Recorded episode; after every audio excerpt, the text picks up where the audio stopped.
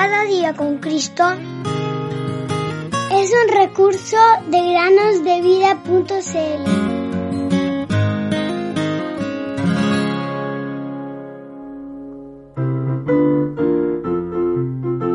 Porque yo sé los pensamientos que tengo acerca de vosotros, dice Jehová, pensamientos de paz y no de mal, para daros el fin que esperáis.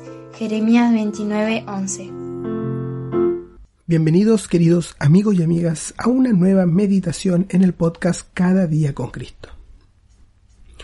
Un joven cristiano, sorprendido por un chaparrón repentino, se refugió en una casa donde vivían tres familias.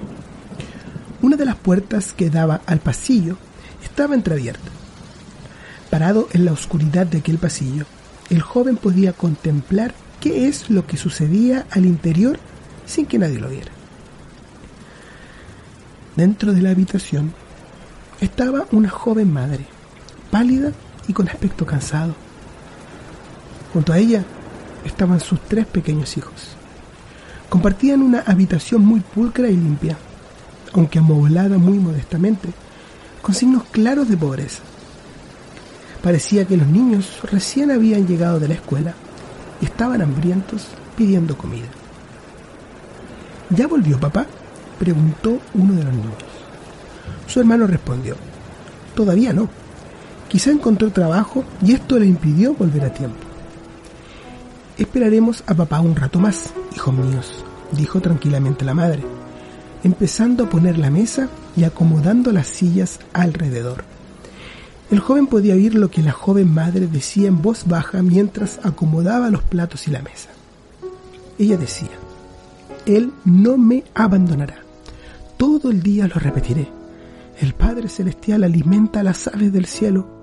¿No hará Él mucho más por ustedes, hombres de poca fe? Mateo 6, 26 y 30. El joven volvió a mirar hacia adentro. La mesa estaba puesta.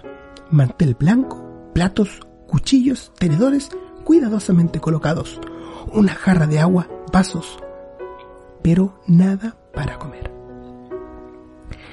La madre dijo entonces a sus hijos que no tenían nada más que agua para ofrecerles y que si su padre no traía dinero, tendrían que ir a la cama sin cenar. El padre había perdido su trabajo y no había podido encontrar otro. Mamá, ¿podemos empezar? preguntó el mayor de los varones. Seguramente que papá no volverá a casa el día de hoy. Con la autorización de su madre, los niños se sentaron alrededor de la mesa, cerraron los ojos para la oración y escucharon la oración de la madre. Padre, te damos gracias por lo que vamos a recibir y te agradecemos en el nombre del Señor Jesús. Amén. El joven cristiano, que estaba mirando afuera, no pudo seguir escuchando ni viendo lo que sucedía en esta habitación. En esa casa había visto una fe viva. Sin importarle la lluvia, corrió al almacén más cercano. Algunos minutos más tarde, volvió a aquella casa marcada por la pobreza con sus brazos llenos de provisiones, las cuales puso con fervor sobre la mesa. Los niños no pudieron contener la excitación, pues a esa edad uno tiene buen apetito. La madre lloraba de alegría y gratitud, y despidiéndose del joven, dijo entre lágrimas, yo sabía que el Señor no me iba a abandonar, nunca lo hizo y no lo hará jamás. Me basta saber que su amor nunca fallará.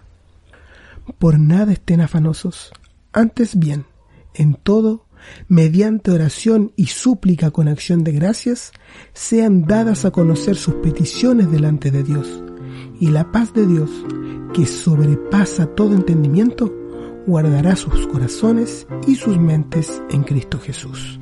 Filipenses 4, 6 al 7. Puedo confiar en el Señor, Él conmigo está.